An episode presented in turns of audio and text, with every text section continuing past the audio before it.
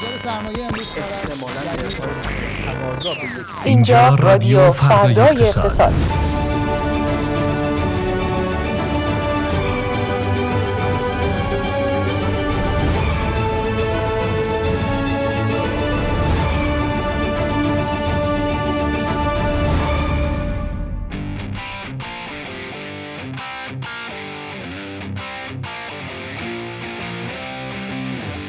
سلام و درود خانم ها آقایان خوش آمدید به 24 امین اپیزود از فصل سوم رادیو فردا اقتصاد که ما در 20 روز از دی ماه چهارشنبه مشغول ضبطشیم با همون باشید.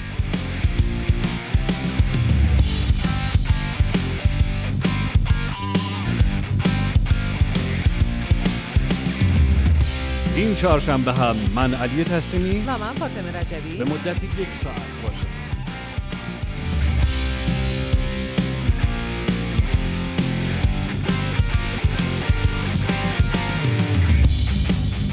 اقتصاد هفته رو داریم با بر بچه های تحریریه و همینطور دبیرای سرویس های اقتصادی فردا اقتصاد.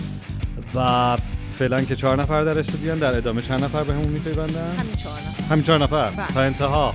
عالی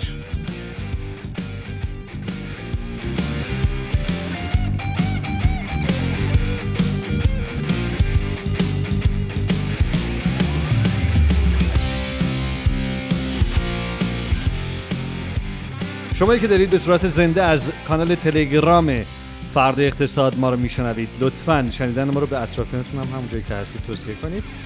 به صورت زنده می‌تونن با ما باشن. البته اگر زنده هم نمی‌تونید شنونده باشید چیزی رو از دست نمی‌دید چون بعد از این یک ساعت در تمامی اپهای پادگیر و یوتیوب این اپیزود در خدمت شما خواهد بود. لطفا اگر در از سایت فردای اقتصاد. چی شده؟ همینطور در سایت فردای بله. اقتصاد. به طور کلی تمام پلتفرم های فردای اقتصاد رادیو آپلود میشه بله. البته که تمام برنامه ها به همین شکل و ما به تازگی هم فایل های صوتی در واقع خروجی های صدای برنامه های بله. استادیویمون رو برنامه های مهممون رو روی خروجی هامون می‌ذاریم برای کسایی که خب خیلی خوا- درخواست کرده بودن این کار رو و کسایی که خب نمی‌تونن تصویری برنامه ها رو دنبال بکنن اگر چه که باز تصویری دیدن برنامه های به ویژه برنامه هایی که نمودار دارن تصویر دارن یه جور دیگه می‌تونه مؤثر باشه. همینطور. خلاصه که خوش اومدین. خیلی سریع بریم سراغ مشروع خبرهامون و بعد از اون آغاز کنیم با دبیران و همکارانمون از تحریریه. آماده این خانم رجبی؟ بله. هیئت وزیران تعیین می کند شنبه تعطیل باشد یا پنجشنبه. رئیس سازمان امور اداری و استخدامی کشور این رو گفتن. بله ایشون در جواب سوال خبرنگاران که پرسیده بودن اگر مجلس موافقت بکنه با دو روز تعطیلی رسمی در آخر هفته موضع دولت چه خواهد بود؟ گفتن که ما به هر حال به رأی مجلس تمکین می‌کنیم اما ترجیح در واقع در نهایت این که چه ترجیحی وجود داره با هیئت وزیرانه و تاکیدی نکردن که موضعی در رابطه با شنبه وجود داره یا نداره. اما زمزمه شنبه بلند به نظر می‌رسه و نهادهای دیگری هم طی روزهای اخیر در رابطه با اینکه بهتر شاید باشه که شنبه روز دوم تعطیلی باشه نظر دادن. البته همونطور که ایشون هم گفتن روز جمعه غیر قابل تغ- تغییره چون که در قانون اساسی ما تعطیلی روز جمعه قید شده به اضافه اینکه جمعه یک تعطیلی مذهبی هست برای مسلمانان که بالاخره ام، برنامه ها و آین های خودشون رو دارن. یه خبری داریم پیرامون در واقع مسابقات جام ملت‌های آسیا و اتالیایی که ساترا بله. صادر کرده. بازش می‌کنیم ساترا یا همون سازمان تنظیم مقررات صوتی و تصویری حالا دقیقا این معنیش نیست اما اینجوری خلاصه میشه. یک نامه ای زده به تمام پلتفرم های پخش تصویری که به وی او دی ها در واقع معروف هستن و گفته که اونها حق ندارن به هیچ عنوان بازی های جام ملت‌های آسیا رو تحت هیچ شکلی منتشر بکنن. این در حالیه که خب ما می‌دونیم خیلی از این پلتفرم ها برنامه‌ریزی کرده بودن و می‌خواستن که یعنی یک عالم تبلیغات برای این دوره گرفتن و فعالیت زیادی کردن. از اون طرف انتقاد کردن و گفتن که چطور یک یک مجموعه که زیر مجموعه صدا و سیماست می‌تونه در داوری بین صدا و سیما و پلتفرم ها یک داور بیطرف باشه چون که خب به هر حال مشخصه که رأی به صدا و سیما میده و روی انحصار صدا و سیما در مورد پخش این بازی ها سهه می‌ذاره و خلاصه که یه دعوایی را افتاده و گفته میشه که پلتفرم ها یا هم پلتفرم های انتشار محتواهای تصویری یا همون وی ها خیلی از این موضوع شاکی هستن و میگن که کسب و کارشون رو تحت تاثیر قرار میده چون یک فتح بابی میشه در رابطه با سایر تورنمنت ها که می‌تونه درآمد بسیار زیادی داشته باشه. بله. بله همونطور که می‌دونید شما اگه در سطح شهر تردد کرده باشید روزهای گذشته تبلیغات خیلی مفصلی شده بود بله. روی من فکر کنم تصمیم بیشتر به جهت بحرانیه که بازرگانی سازمان صدا و سیما باهاش مواجهه و نیاز به هر حال طبیعیه که سازمان صدا و سیما به هیچ وجه نخواد منافعش یا حالا اون مخاطبش رو حتی در یکی دو مقیاس یکی دو تا مخاطب هم از دست بده. از اون طرف خب باید واقعا یک نهادی باشه که بین اینها داوری بکنه اما نهادی خودش زیر مجموعه صدا و سیماست اون شاید خیلی نهاد شاید خیلی قاضی منصفی نباشه.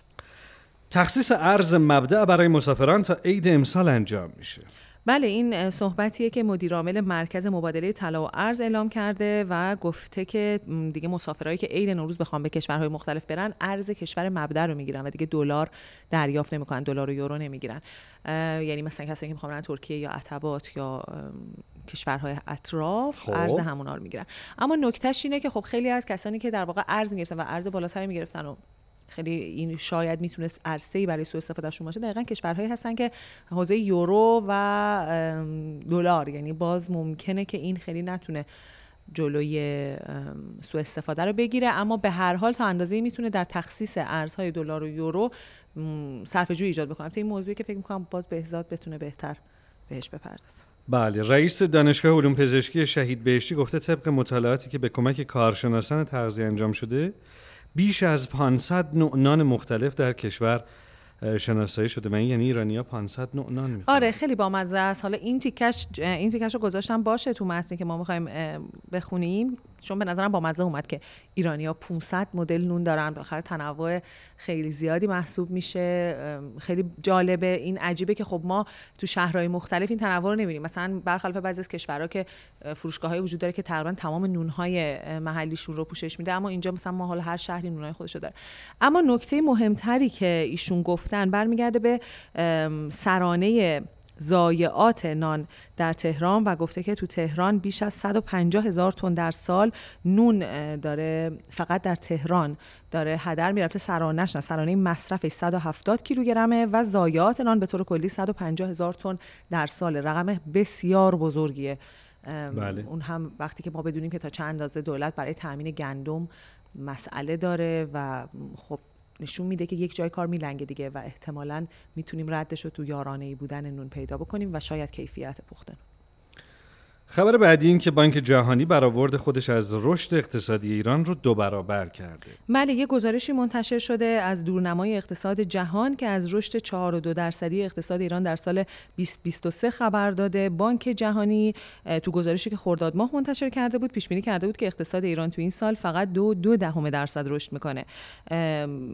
و بنابراین به نظر می‌رسه که تو پیش بینی جدیدش حدود دو برابر بیشتر داره تصور می‌کنه که ممکنه که اقتصاد ایران رشد بکنه. این هم از موضوعاتی که بچه تحلیلی تو باز کردنش خیلی می‌تونن بهمون کمک کنن.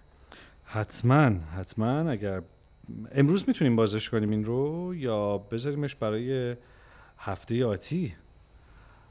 می‌تونیم آقای نظری؟ دیگه ما می‌پرسیم رو آنتن زنده. بپرسیم. دیگه بچه های من درصداش هم دارم. آیه. آره. خب. آره بریم سراغ خبر بعدی و اون اینکه آقای اول بریم سراغ Politico روز دوشنبه Politico مقاله منتشر کرده که نشون میده پیروزی ترامپ در 2024 می‌تونه جریان رو به نفع رمزارزها تغییر بده.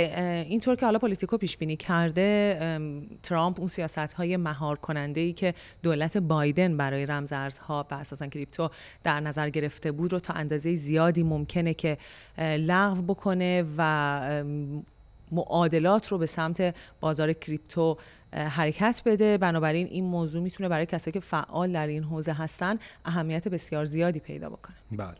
آقای زرقامی چند هفته ای هست که دنبال باز کردن دران در مساجد در سرویس های داخل شهر واسه اینکه در دسترس توریست قرار بگیره هم بتونن دستشویی برن هر وقت می‌خوان. در تازه ترین اظهار نظرشون گفتن که درهای ایران برای ورود میلیون ها ایرانی باز خواهد شد. بله اون بخش از. صحبت ایشون خیلی باستا پیدا کرد که حتی اشاره کرده بودن به اینکه خواننده معروف ایرانی آقای معین هم می‌تونه برگرده و هیچ مشکلی بر برگشتن ایشون وجود نداره. پس گوش اما میدن آقای زرقامی معین. دیگه حالا اینکه تو سلیقه‌شون هست یا نه رو نمی‌دونیم. اما گفتن خب ایشون معین میری برامون.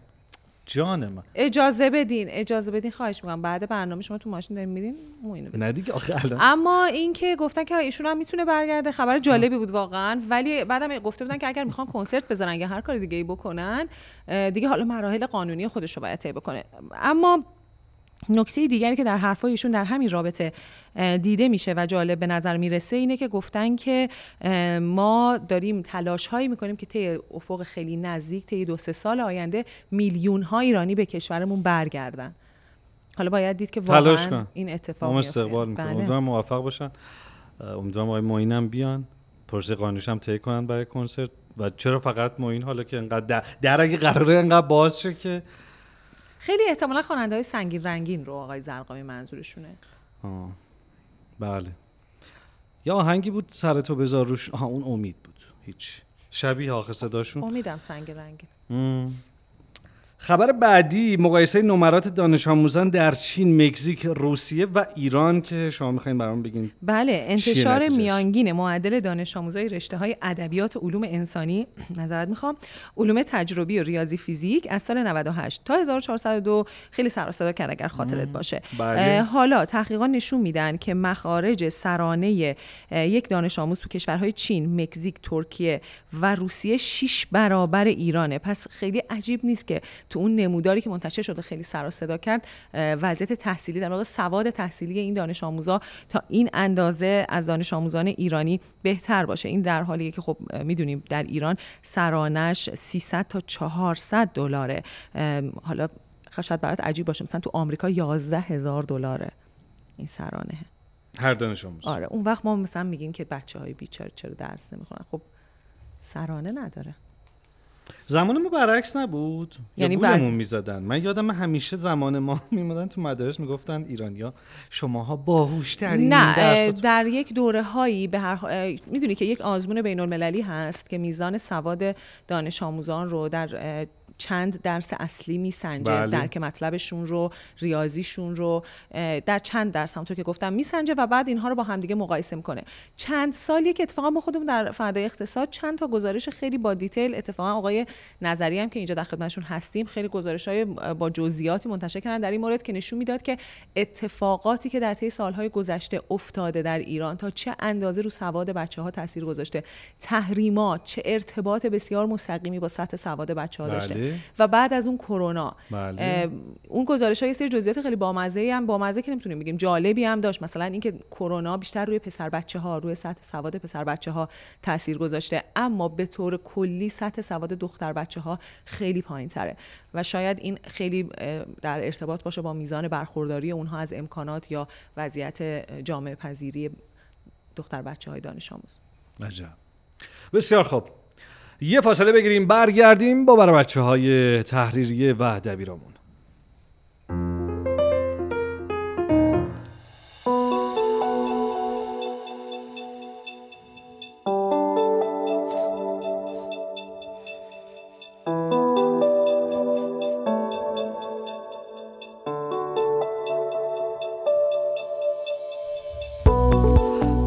برگشتیم آقای خبازی این اون فاصله ای که ما انتظارشو داشتیم نه نبود. خواهش می‌کنم معین رو پخش کنید. ما منتظریم. به حال آقای زرقامی وعده دادن و به نظر میاد اگر ایشون می‌تونه بیاد ما می‌تونیم پخش کنیم. خب بریم با بهزاد بهمن نژاد. چه مقدم مطلعی شد برای بخش دبیرام. با بهزاد بهمن نژاد همراه بشیم. و ببینیم در هفته ای که گذشت و در اقتصاد هفته وضعیت بازارها چه شرایطی رو داشته؟ در ادامه هم یه گزارش خیلی خاص و ویژه برامون داره که از همراه سرمایه گذار با خودش آورده و اون رو هم خواهیم پرداخت. البته با یه فاصله. ای سلام خوشحالم. امروز همراهتونم و ما هم خوشحال اینکه من چون هفته پیش فکر کنم زیاد صحبت کردم. زیاد. مال هفته می‌خوام که آره برم سراغ اون مباحث که شاید حالا مخاطبا شاید کمتر ببینن. چون الان بالاخره دلار نوسان داره نمی‌دونم سکه داره بورس داره اینا اینا رو همه جا می‌بینن. بله. ما یه مرور سوژه ای اگه سوژه های جالبتر رو بخوایم بریم سراغش این بود که ما راجع به بازار جهانی طلا دو تا مسئله هست و دو تا موضوع هستش که از این دو عامل به عنوان عوامل پنهان رشد طلا یاد می‌کنن. یکی خب می‌دونیم طلا تو بازار جهانی مدتیه که اومده بالای 2000 دلار و بله. خب به حال تو این سطوح تثبیت شده به نوعی و این سطح سطحیه که خیلی ها قبلا یعنی شاید قبلتر از این به نوعی مقاومت حساب می‌شد توی بازار طلا و هر موقع می‌رسید اینجا میومد پایین. الان یه جوریه که نزدیک میشه به 2000 دلار میگن که خب نه حالا بیا یه ذره بالاتر. اون دوتا عامل پنهان یکی در واقع تقاضای بانک مرکزیه که خب طبق تازه ترین گزارش که شورای جهانی طلا منتشر کرده. بانک های مرکزی در ماه نوامبر در سال 2023 هم خالص خریدار بودن. 44 تن خالص خرید بانک های مرکزی بوده. در کل سال 2023 این متوسط سی و اگر اشتباه نکنم 36 تن در ماه بوده که یه دو سه ماهی هست اون اوایل قبل از انتخابات ترکیه است. یعنی خالص فروش که اونجا اتفاق افتاده عمدتا سهم ترکیه است به خاطر اون عرضه طلایی که خب بانک مرکزی ترکیه انجام می‌داد و اینکه فضا رو قبل از انتخابات آقای اردوغان به حال ملایم نگه داره. بنابراین این موضوع رو خب خیلی ها به عنوان یه عاملی که پشتیبان طلاست به حال یکی از بازیگرای مهم بازار طلا خود بانک های مرکزی هستن و به نظر می‌رسه ریسکایی که وجود داره و مباحثی که هست اونها رو خریدار نگه داشته. و این عامل اول عامل دوم که اون گزارش مفصل است که علاقه داری بهش اونم و منم به نظرم گزارش خوبیه ریسکای ژئوپلیتیکه. و اینکه ریسکای ژئوپلیتیک چطور داره به طلا کمک می‌کنه خب خیلی تو یک جمله اینه که طلا به طور تاریخی چند هزار سال یک دارایی امن بوده در تورم هایی که همه دولت ها همه حکومت ها در کشورهای مختلف داشتن. طلا پناهگاهی بوده که چه در جنگ چه غیر جنگ می‌تونسته که اون دارایی افراد رو حفظ بکنه. بنابراین اون سنت چند هزار ساله الان هم وقتی یک ریسکی به وجود میاد از جنس ژئوپلیتیک اون طلا کمک می‌کنه که یعنی در واقع یک تقاضایی رو می‌بره سمت طلا از جنس پناهگاه امن. و من همینطور برم تا آخر. بله بله. آره. چون ما من واقعا هیچ میترسم یه چیزی بگم. چرا؟ چون که هیچی تقریبا سر در نمیارم از اینا و اینطوری هم که خب دیگه من هیچی نگم. طلا شما خانم که بهتر جهانی و اینا رو نه ولی امروز اتفاقا وقتی بچه ها گفتن طلا شده گرمی دو 600 امروز من اینجوری بودم که خب خدا شکر طلا نمی‌خواستم. خب من اگه بخوام بگم راجع به ریسکای ژئوپلیتیک اینو شما حتما بهتر از من می‌دونید. ریسکای ژئوپلیتیک خب ما یه کاری که تو برنامه همراه سرمایه گذار انجام دادیم اونجا می‌تونن رجوع بکنن نمودار رو ببینن. خب خیلی جالبه دیگه. یه کاری که تو دنیا میشه ما هم یه بخشایی توی فردای اقتصاد سعی کردیم که این کار رو انجام بدیم. تبدیل یه سری اطلاعات کیفی به اطلاعات کمیه. بله. و اون با طراحی شاخص اتفاق میفته که خب یه شاخص خیلی جالبی هست که تو دنیا بهش میگن GPR یا اون شاخص ریسک های ژئوپلیتیک. خیلی تفاوتی نداره همون مخففش geopolitical risk. که این کاری که انجام میده خیلی بامزه است و کار سایه آنالیز متن می‌کنه. ده تا روزنامه مطرح دنیا رو روزانه بررسی کردن بررسی می‌کنن و یه سری کلید ها یا عباراتی که مثلا مربوط میشه به تهدیدهای نظامی تقابل نظامی. اینها رو تو هشت کتگوری مختلف اینا دستبندی شده.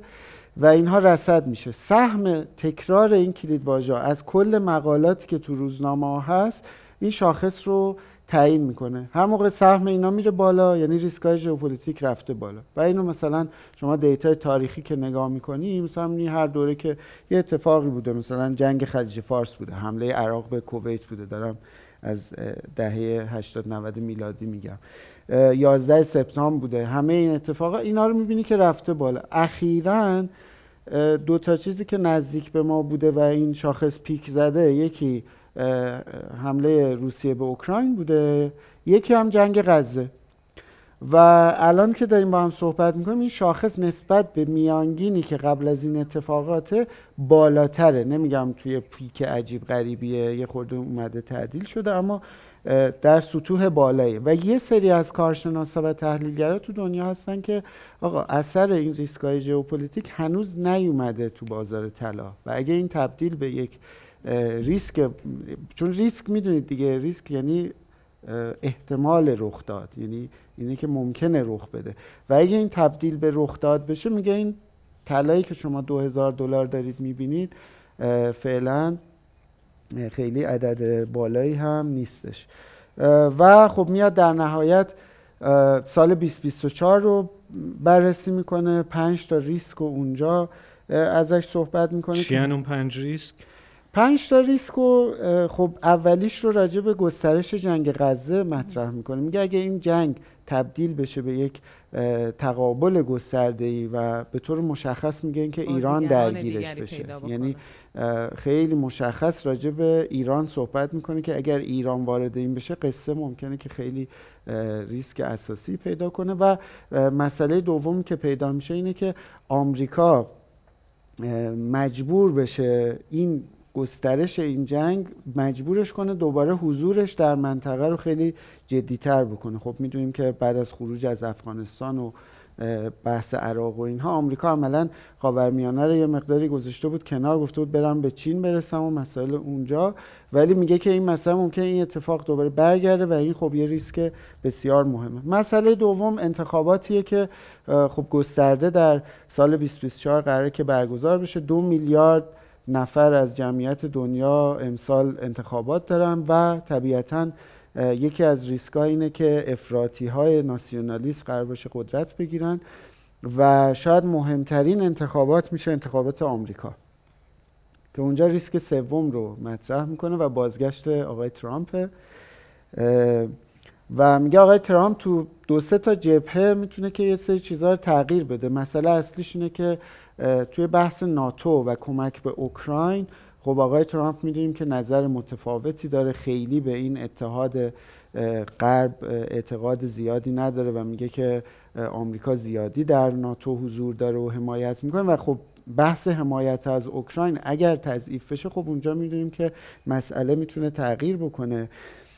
و یه سری قدرت های مهم مثل آقای پوتین مثل شی جین پینگ مثل محمد بن سلمان اینها افرادی هن که خب میگن با پوتین با آقای ترامپ ارتباط بهتری دارن و به نوعی اصلا همین که شکاف در جبهه غرب ایجاد میشه به قدرت اینها کمک می‌کنه. پس اینم به نوعی از طبعات بازگشت ترامپ و کلا نوع دیپلماسی هست که یک کلمه هست بهش میگن ترانزکشنال دیپلماسی یا دیپلماسی معاملاتی. یعنی چی؟ مثل این دستگاه کارتخانه. من برای روابط بین کشوری هم خیلی اتحادهای کوتاه مدت رو می‌بینم. میگم آقا این کارتو بکش من این کار برات می‌کنم. این برخلاف اون اتحادهای استراتژیک و بلند مدتی که شاید غرب خیلی دنبال می‌کنه و میگه ترامپ هم طرفدار ایناست و, و خیلی بیشتر به اینا اعتقاد داره این ریسک های سوم ریسک چهارم میشه خود چین و روسیه حالا خود تحولات که تو حوزه تایوان در ارتباط با چین هست تو حوزه اوکراین در ارتباط با روسیه بله. هست و کل اینها حول این محور میگرده که خب به حال این دوتا با این هژمونی یعنی تمام انگیزه چین و روسیه اینه که یه اعتقادی دارن میگن آقا نظمی که فعلا هست که با هژمونی آمریکاست ما اینو قبول نداریم. و این باید بشه هژمونی منطقه‌ای. مثلا آمریکا تو محل خودشون بازی کنه چین و روسیه هم تو محل خودشون بازی کنن. ما این به این تقابل شرق و غرب بیشتر حول این میگرده. و آخرین ریسکی که مطرح می‌کنه خب میشه اون قوهای سیاه یا اون اتفاقهای غیر قابل پیش بینی میگه شاید نمی‌دانیم. دقیقا. و میگه این رو باید بهش توجه کرد. میگه موقعی که خب این از مثل سال 2023 شاید کسی پیش بینی جنگ غزه رو نداشت. بنابراین هر نوع جنگی مثلا ارمنستان آذربایجان یه اتفاقی که می‌تونه رخ بده یا هر حوزه دیگه یا مسائلی که مثلا سال 2020 2021 فرض کنید که پاندمی کرونا.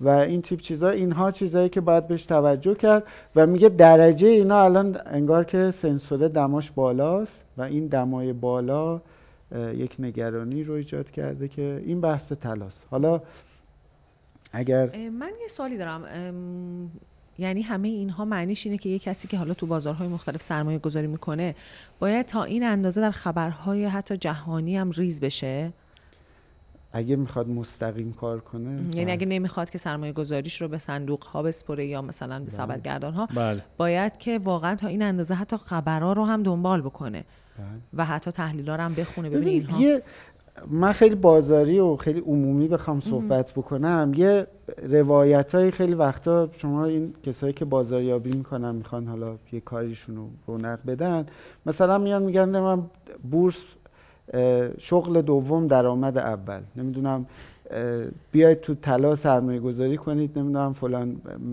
ملاکی کنید مثلا ملک بخرید بفروشید. اینا شغل دومتونه. برید کارهای دیگهتون رو بکنید. بعد اینم مثل این بعضا من میگم این پدر مادرها میگن حالا موسیقی که میگی؟ آره اون مثلا ساز تا درس تو بخون نقاشی هم در کنار آره. این این هم همون قصه است. نه واقعا یه کار تخصصیه و کاری اصلا یک نفر نیست کار یک تیم کار یک گروه و شما می‌بینید که تو دنیا هم عملا 80 85 درصد مردم با واسطه ورود پیدا می‌کنن به بازارهای سرمایه گذاری هیچ کس که نیست که مستقیم. بحث حقوقی خیلی داره. بساد واسطه ها هم خودشون آخه. آخه مثلا واسطه خوبم باید پیدا کنن. خب واسطه هم همونه دیگه. واسطه هم باز ما دیگه مشکل شما مطالعه کنه برای اینکه واسطه خوب حالا پیدا نه واسطه هم ببینید شما اصلا ما عادت نکردیم. من میگم طرف مثلا تو تهران الان یه خونه بخواد معامله کنه باید چند میلیارد هزینه کنه دیگه. بعد مثلا بهش میگی که آقا این موضوعش رو ببر یه مثلا دفترخونه این سندش رو مثلا یه ده میلیون بده چک کنن مثلا. حالا ده میلیون هم شاید دارم زیاد. مثلا 50 میلیون. نه آقا چرا بدم؟ من مثلا یه فامیلیمون هست مثلا این آره. حقوقدان بدم به اون یعنی ما تو اون موضوع هم زورمون میاد یکی دیگه هم منتفع آره بشه. اون دلیلش اینه که من فکر, فکر می‌کنیم که ز... یعنی احساس نه این هست واقعا. ببین شما می‌خوای ماشین تو معامله کنیم می‌خوای خونه تو یعنی همین بازارای مثلا خودرویی که اطراف تهران هست میری و می‌بینی چقدر آدم اونجا سرشون کلاه میره چقدر با اتفاقات عجیب غریب مواجه میشن. در حالی که خب به هر حال کسانی که به اصطلاح ما میگیم بنگاهی و متخصصین یعنی که شما می‌تونی برای خودت یک کسی رو توی این کار پیدا کنی که بعد سالها هم بهش اعتماد کنی. خب تخصصشه. حالا ممکنه دو درصد سه درصد اصلا اگر بازار این طلب رو داره و این پتانسیل درش سود ورداره. به ما ربطی نداره. ما باید اینو یاد بگیریم که آقا سود دیگری به من ربطی نداره. من حد معامله خودم رو تعیین کنم و اون اون معامله رو برای من انجام میده. بقیه‌اش دیگه. منتها اینجا همه احساس می‌کنن اگر اون داره انقدر سود می‌کنه چرا من نکنم؟ هیچ البته ما سالها مشکل سمت ارزه هم داشتیم واقعیت اینه که آره. شاید سالها هم ما نهادهای مالی که بتونن کار حرفه‌ای مجوزدار اینا رو نداشتیم. ولی الان که داریم با هم صحبت می‌کنیم میشه گفت که تا حد خوبی این توسعه مالی در اقتصاد ما رخ داده. بله. من اگه وقت دارم یه دو سه دقیقه می‌خوام وقت بگیرم ازتون راجع به اون کسایی که حالا شاید برنامه همراه سرمایه گذار ندیدن و اون اتفاقهای مهم بازارها ما خب می‌دونیم این قصه ریسکای ژئوپلیتیک رو من از این جهت میگم که خب خیلی آخر هفته فرصت می‌کنم. برگردن می‌خوام اون منو رو بدم نمی‌خوام باز کنم. بله. چیزهایی که بررسی شده و جالبه و فکر می‌کنیم که خوبه بررسی یعنی برم ببینن اصلش رو. اونم اینه که خب این ریسکای ژئوپلیتیک رو ما یه بررسی خوبی داشتیم تو رادیو هم. فکر می‌کنم که بهش پرداخته شدیم که واکنش بازارها به این ریسکا چی بوده؟ حالا بازارهای داخلی حتی بورس دلار وقتی ما یه شوک ژئوپلیتیک اتفاق میفته واکنش ها به چه صورت؟ خب اینا مهمه که شما می‌خواید تصمیم بگیرید سرمایه گذاری بله. کنید. اتفاق خیلی مهمی که این یکی دو هفته دغدغه مردم هم هست اینه که اوراق تسهیلات مسکن یه رشد خیلی عجیب غریبی رو تجربه کرده به اوج قیمت تاریخیش رسیده. و الان که با هم داریم صحبت می‌کنیم نرخ سود تسهیلات مسکن نرخ سود مؤثرش بالای سی درصده. و قیمت ها قیمت هایی که خب به حال مردم باید دقت بکنن یه وامی که دارن می‌گیرن آیا این منطقی هست یا منطقی نیست. البته در تقاضای مصرفی ما می‌دونیم که همیشه میگیم آقا تقاضای مصرفی مسکن باید سریع بره و هر موقع که می‌تونه بره. کارش رو انجام بده. اما به هر حال تحول مهمیه ما راجع به اینکه چرا این اتفاق افتاده ریشه هاش چی بوده صحبت کردیم. آرمان توضیح داد. در همراه سرمایه گذار در همراه سرمایه گذار یه موضوعی که خب خیلی مهمه زمستان بخشیش رو ورود کردیم اما تا پایان سال مهمه که چه رفتاری داشتن. اونو فاطمه اسماعیلی برامون توضیح داد که زمستان بازارها چه تفاوتی با فصلهای دیگه داره که خیلی جالب بود. یعنی شما به طور تاریخی که نگاه می‌کنی سکه زمستون پر رونقتری داره نسبت به نه ماه اول بله. سال. از اون طرف بورس برعکسه یعنی یه زمستون سختی رو داره نسبت به نه ماه دیگه البته این دیتا میانگین تاریخی سالهایی داشتیم که روند متفاوت بوده. شاید خیلی بگن آقا بورس که ما رو بیچاره کرد تو این نه ماه. این فصل هم اگه قرار بدتر باشه که دیگه ببینیم چجوره اینها هم سوالایی که بهش جواب دادیم. بحث خیلی داغ رابطه دلار و تورمه که این رو هم باز تو رادیو بهش پرداختیم ولی اونجا با نمودار و اینها میشه بهش به نظرم رجوع بکنن. اینکه آیا ما اون چیزی که در بلند مدت میگیم دلار باید با تورم رشد بکنه آیا این در کوتاه مدت هم یعنی در بازار یک ساله هم اتفاق افتاده؟ جواب اینه که خیر اما این اماش رو می‌تونن بدن. ببینن قشنگ تشنه بهزاد. چیه؟ و دو تا مصاحبه خیلی خوب داشتیم. یکی راجع به عادت های غلط سرمایه گذاری ایرانی ها که خیلی مصاحبه جذابی بود. من خودم خیلی دوست داشتم. از نظر بسری هم جالبه اون مصاحبه. آقای پیمان مولوی مهمان ما بودن.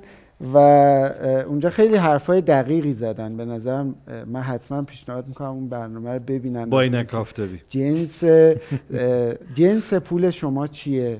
وقتی میگیم تخصیص دارایی منظورمون چیه؟ هر پولی رو نباید ببری تو ملک هر بله پولی. بله. اینا چیزای مهمیه. و شنبه هم مهمونمون آقای فرهنگ حسینی بود راجع به سرخوشی غیر اقلایی بحثای رفتاری اینکه ما تصمیم که می‌گیریم این تصمیممون چقدر؟ قضاوت مستقلیه که من خودم گرفتم. چقدر اینه که بقیه روم تاثیر گذاشتن و این بله.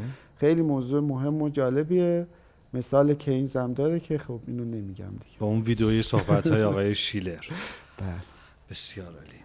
متشکرم. همراه سرمایه گذار شنبه ها و دوشنبه ها دوازده و سی دقیقه به صورت زنده از کانال تلگرام فرد اقتصاد و سایت فرد اقتصاد می‌تونید مشاهده کنید.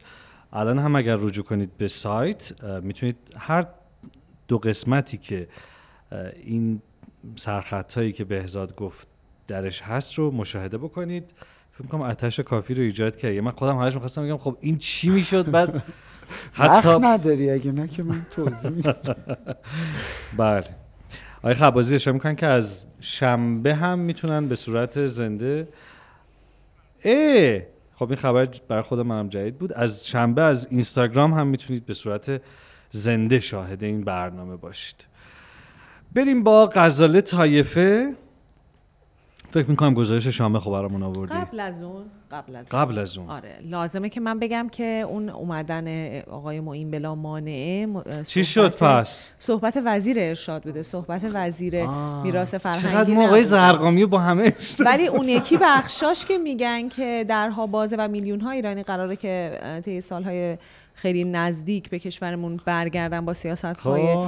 در پیش گرفته شده از سوی دولت اون بخش مال خود آقای زرقامیه. فقط اون بخش مربوط به خواننده معروف متعلق به یه وزیر دیگه است. وزیر من یه وزیر بار دیگه. هم توی قسمتی آقای زرقامی رو با آقای سفار هرندی اشتباه گرفتم ولی واقعیت اینه که خیلی با هم فرقی به نداره. خاطر حجم اظهار نظرهای آره. جنجالی ایشونه فکر کنم. آره. خلاصه که من. لازم شد که اینو بگم. سر یه سرخطی نکته میریم یه زرقامی داره. یه نکته دیگه هم بگم ما امروز بازارها رو به شکل جزئی این که حالا دلار چه اتفاقی افتاده اینها مرور نکردیم. اما ام، شاید برای کسایی که برنامه ما رو میشنون و دوست دارن که این رو هم بدونن من بگم که دلار حدود 300 تومن افزایش پیدا کرد. ام، 51 هزار خورده معامله شد سکه طلا و خود طلای 18 ایار هم یه رشد نچندان کمی داشتند و پیش بینی میشه که ممکنه تحت تاثیر اتفاقایی باشه که حالا امروز افتاد بله. و فردا ممکنه که تغییر بکنه. ماجراهای مربوط به بورس رو هم ما امروز مفصل در برنامه دوره همی بورس بهش پرداختیم. با اجرای آقای تهانی اون رو هم از دست ندید. بله. و البته من چیزی هم بگم راجع به این افزایش دلار اگر همراه سرمایه گذار رو دیده باشید در قسمت های اخیرش باید بدونید که در وقایع این چنین که دلار افزایشی میشه بعد از سه چهار روز به تجربه این رو ثابت کرده در تاریخ هشت ساله اخیر و ده ساله اخیر و وقایعی که اتفاق افتاده برگشته. ما اینجوری سوال طرح می‌کنیم از آره. در چند ساله اخیر؟ پنج ساله. ساله. شش ده. گزینه نمیدین؟ دارم گزینه میدم. پنج شش هشت ده. ده. ده. شد. آره خلاصه تصمیمات هیجانی نگیرید. حالا من نگم برمیگرده فردا بیشترش. ولی هیجانی تصمیم نگیرید. همین. صبر کنید. بریم و بیایم. اینجا رادیو فردای اقتصاد. مرور تیتر روزنامه ها بورس بازار ارز بازارهای جهانی خبرهای مهم اقتصادی و سیاسی و اجتماعی و هر چیزی که باید بدونید. فردای اقتصاد رو امروز بشنوید.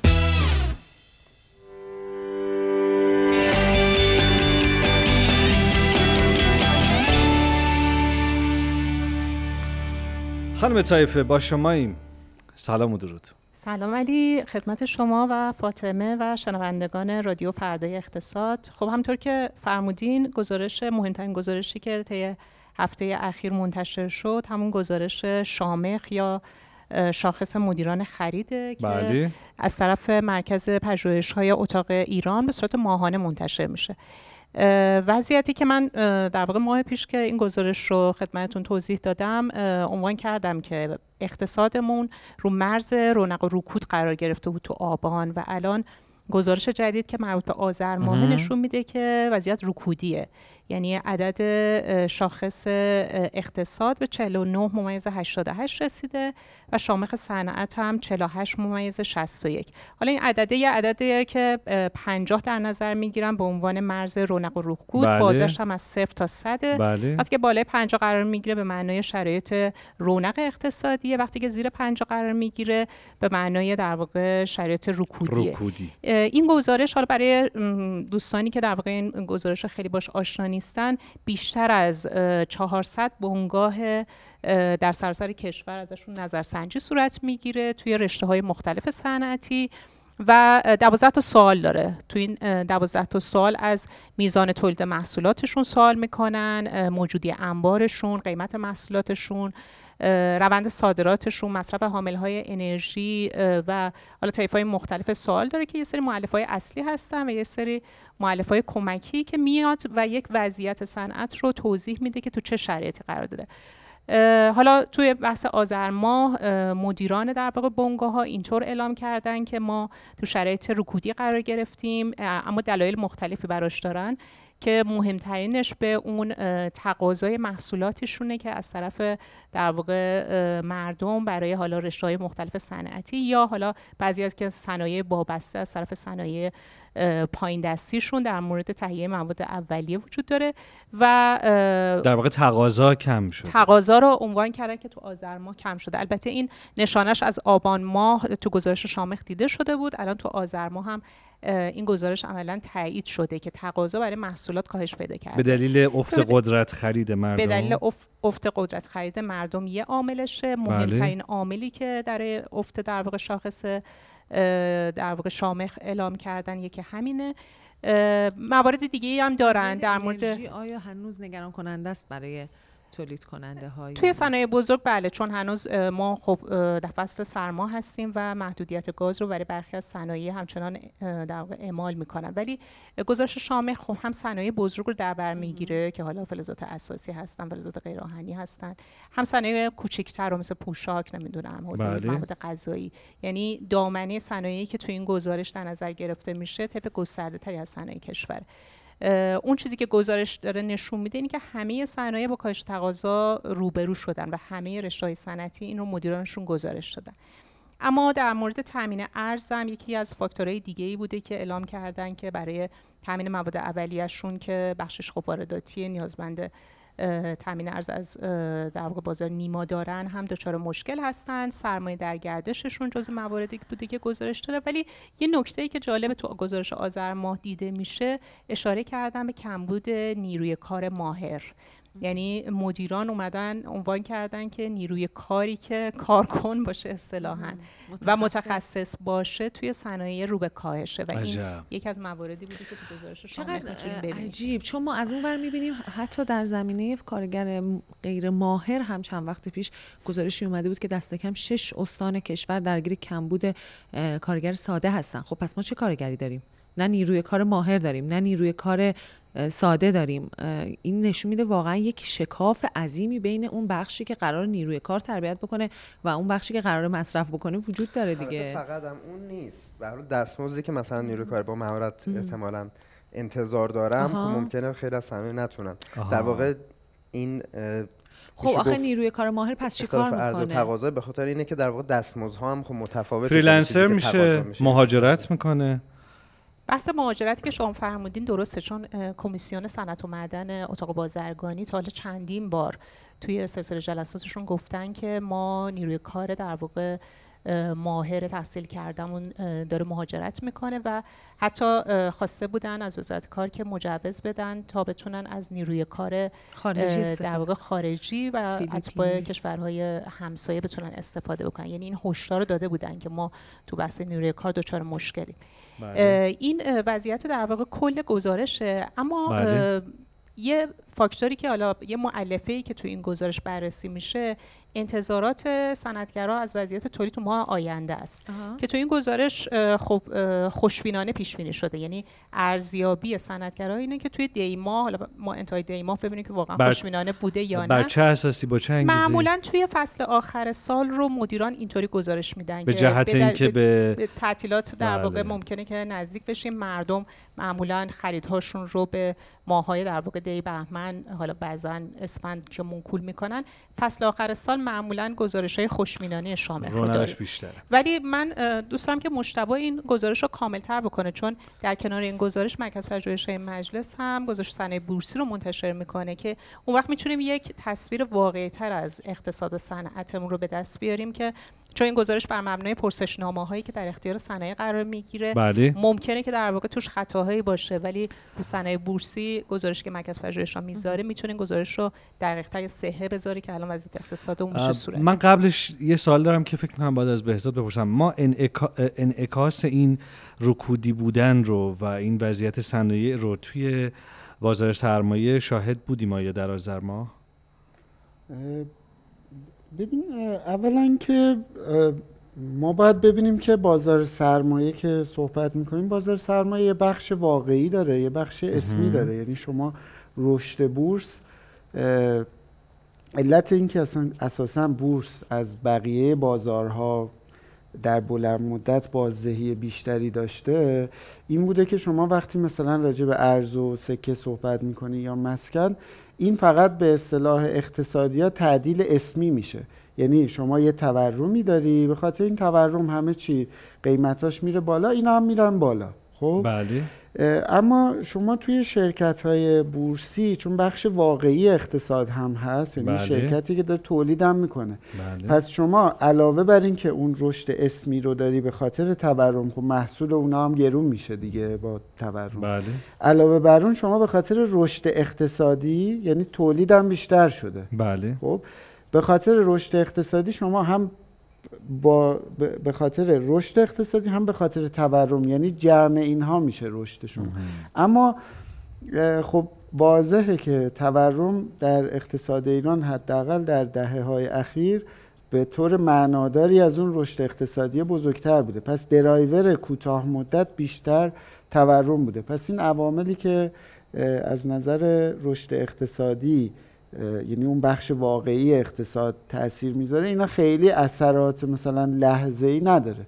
این مثلا یه سال میگذره بعد می‌بینن که آها شرکت ها مثلا یه رشد معناداری توی تولیدشون کردن و بعد این اتفاق افتاده. ضمن اینکه خود عدد شامخ مقایسه با ماه قبله. بله. یعنی اینکه پنجاه مثلا زیر پنجاه میاد یعنی من نسبت به آبان ضعیفتر شدم. بله. اینکه نسبت به پارسال و نه ماه چه جوری بودم مدت مشابه شامخ بله. قابل بسیار. آره ولی گزارشی که مرکز پژوهش‌ها اتفاقا همین امروز منتشر کرد که حالا خیلی تکمیل خوبه برای گزارش شامخ.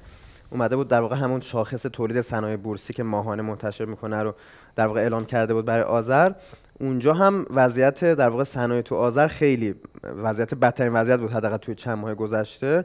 رشد مثلا در واقع آذر تولید آذر نسبت به آذر سال گذشته منفی 11 درصد حدودا برآورد شده بود. سه ماهه هم یعنی متوسط سه ماه اخیر که بشه گفت انگار پاییز پاییز امسال نسبت به پاییز سال گذشته منفی 5 درصده.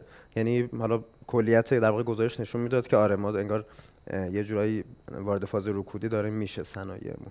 چون حالا صنایع بورسی معمولا تقریب خوبی از کلیت وضعیت صنعتمون میدن. تمام شد؟ آره دیگه کامنت عاشق آره، گزارش های مجتبا نه نه فکر می‌کنم این بخش گزارشی آره. بود که در نه جمله بندیش یه جوریه که یهو می‌بینی دره بوده دیگه تمام آره یه جوری صحبت می‌کنه انگار حرفاش بخشی از یک حرف طولانی تره آره آره. ما کات زدیم آوردیم اینجا استفاده کردیم. مردم باور می‌کنن اگه نسخه تصویر رو ببینن باور می‌کنن که واقعا خودش. اینجا نشسته.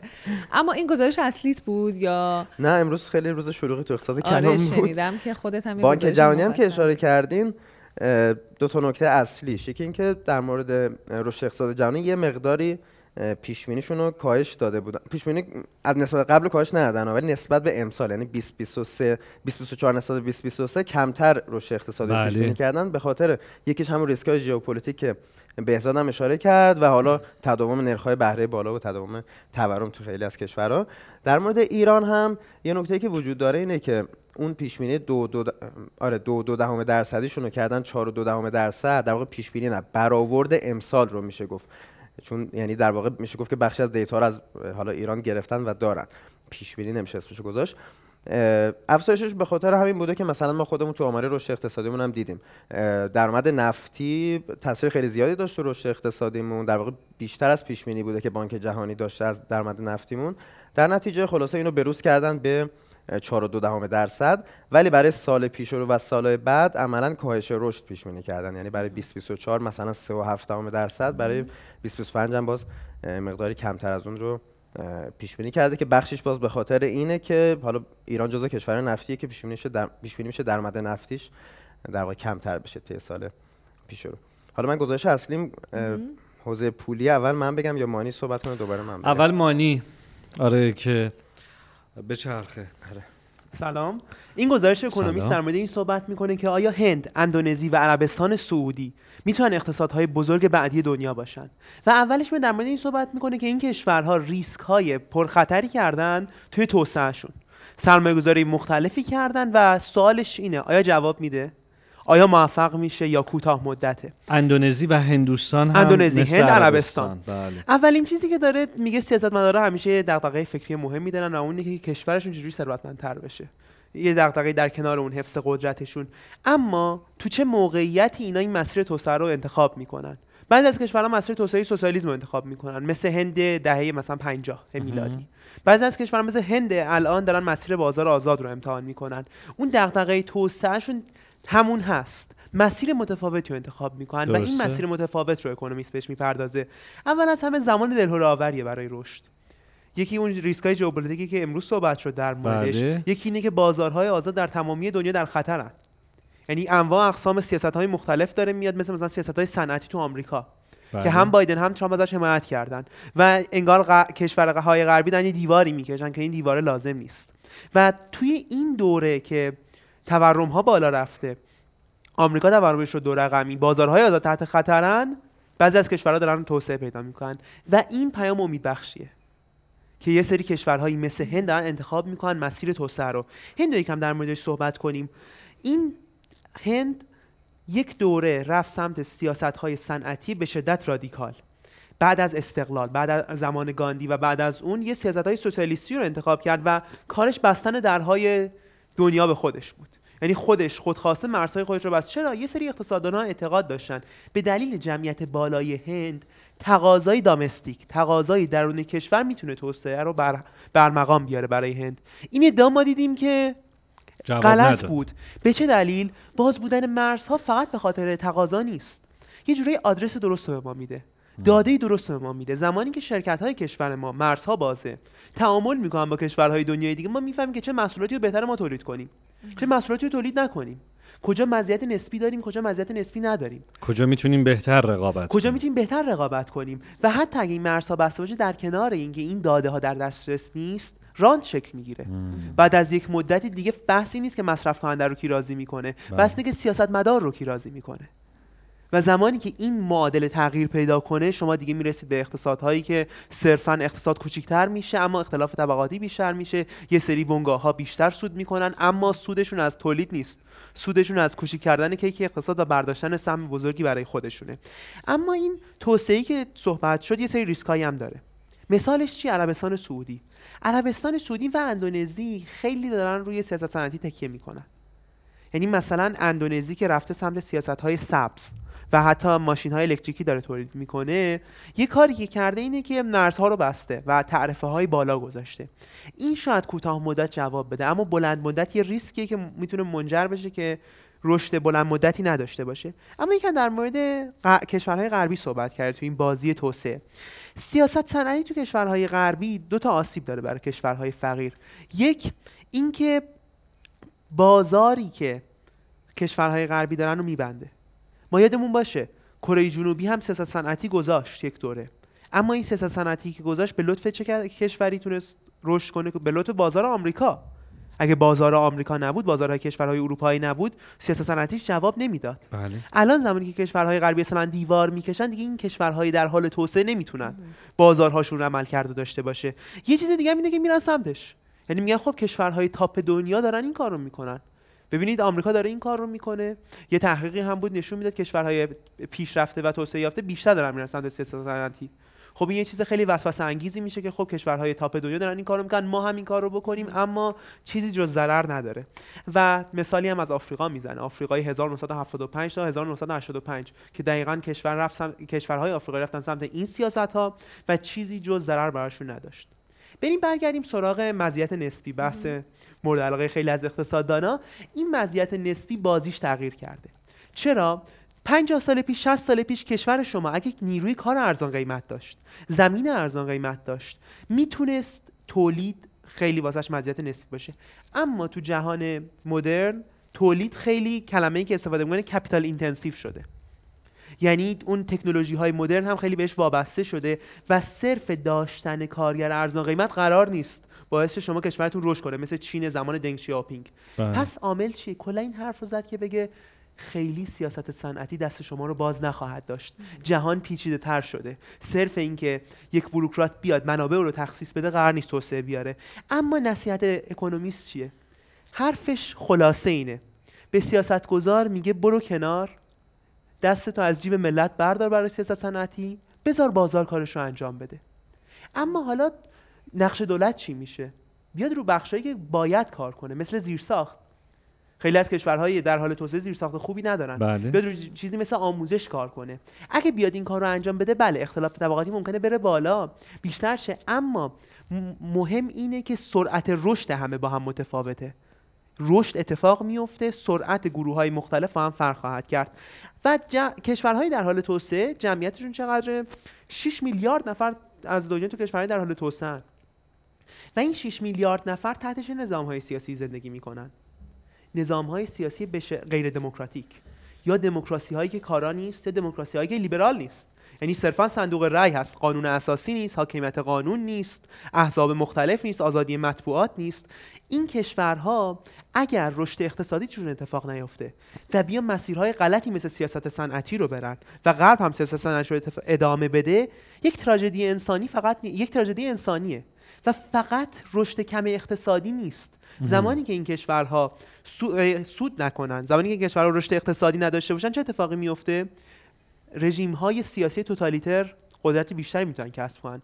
مثالش هم توی آفریقاست که بعضی از رای دهنده خود اکونومیست مقاله داشت صحبت می‌کرد که رای دهنده می‌گفتن اگه فقط اون کسی که میاد امنیت برای ما بذاره و اینکه تو خیابون امن باشیم مثلا واسه مهم نیست که آزادی سیاسی داشته باشیم یا نه. و این خوراک رژیم های توتالیتره. و ما هم داریم می‌بینیم تو آفریقا این اتفاق میفته و اگه کشورهای در حال توسعه اون مسیر توسعه تجارت آزاد و رژیم های سیاسی آزاد رو انتخاب نکنن توی این دام خواهند افتاد. خب اونایی که تو این دام هستن چی؟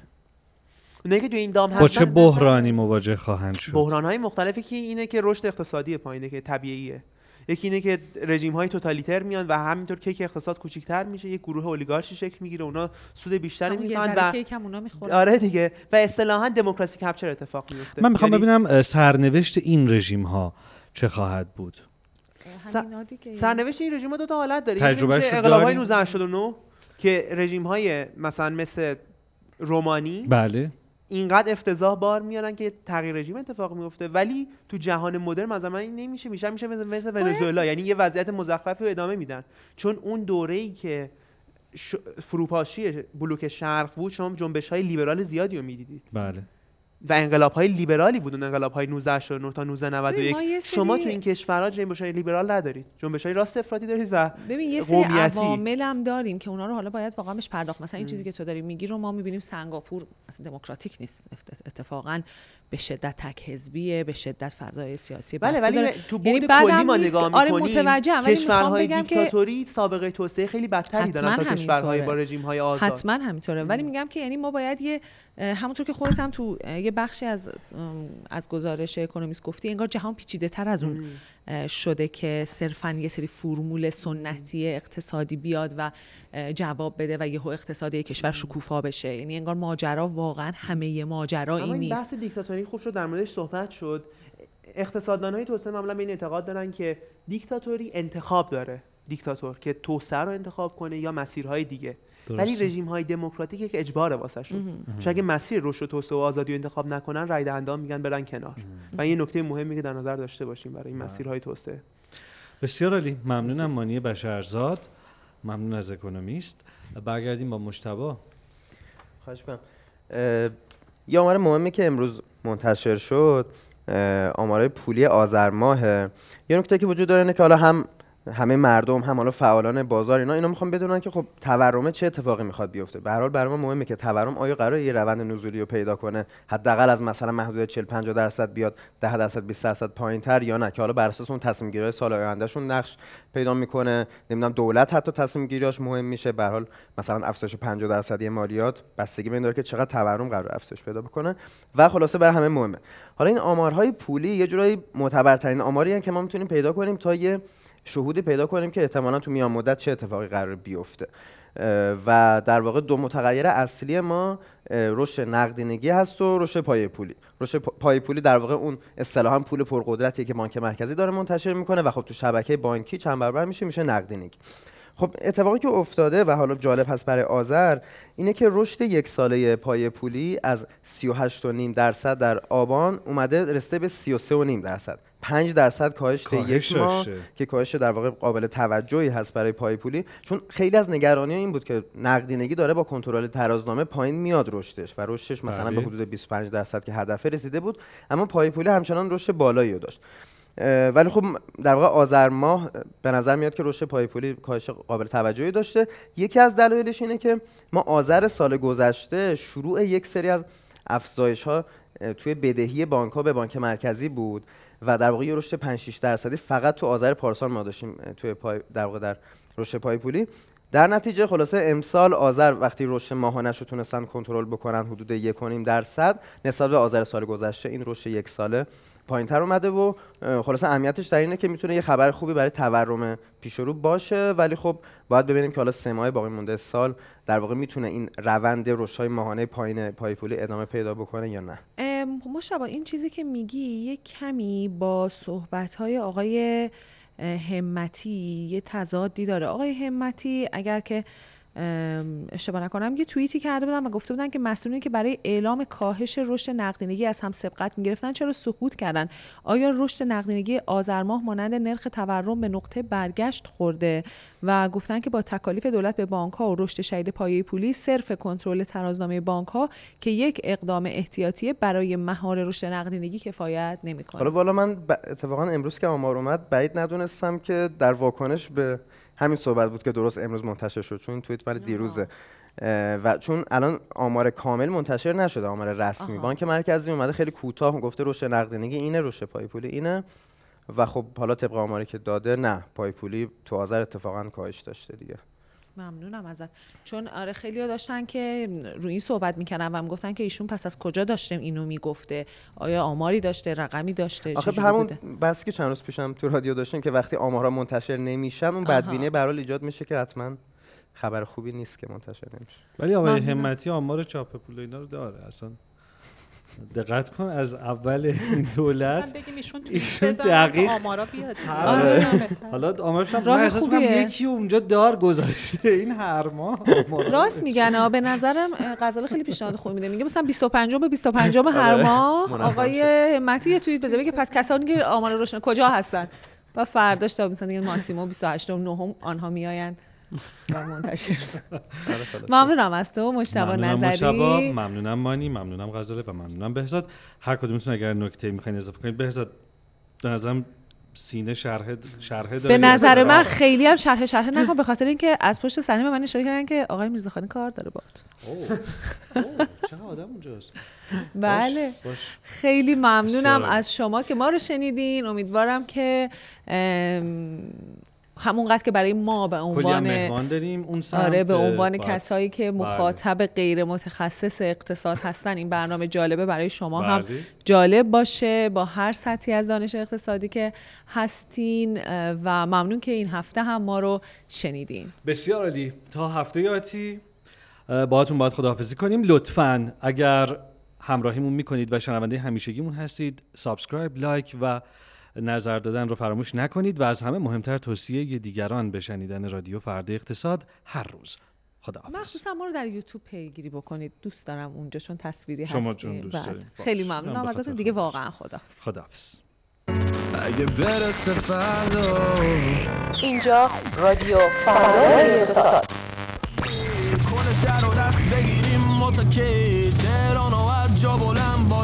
اینجا رادیو فردای اقتصاد.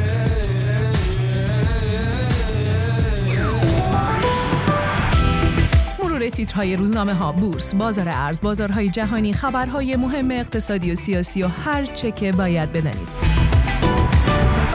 نبض زربان اقتصاد شنیدنی است در رادیو فردای اقتصاد. چهارشنبه ها ساعت 18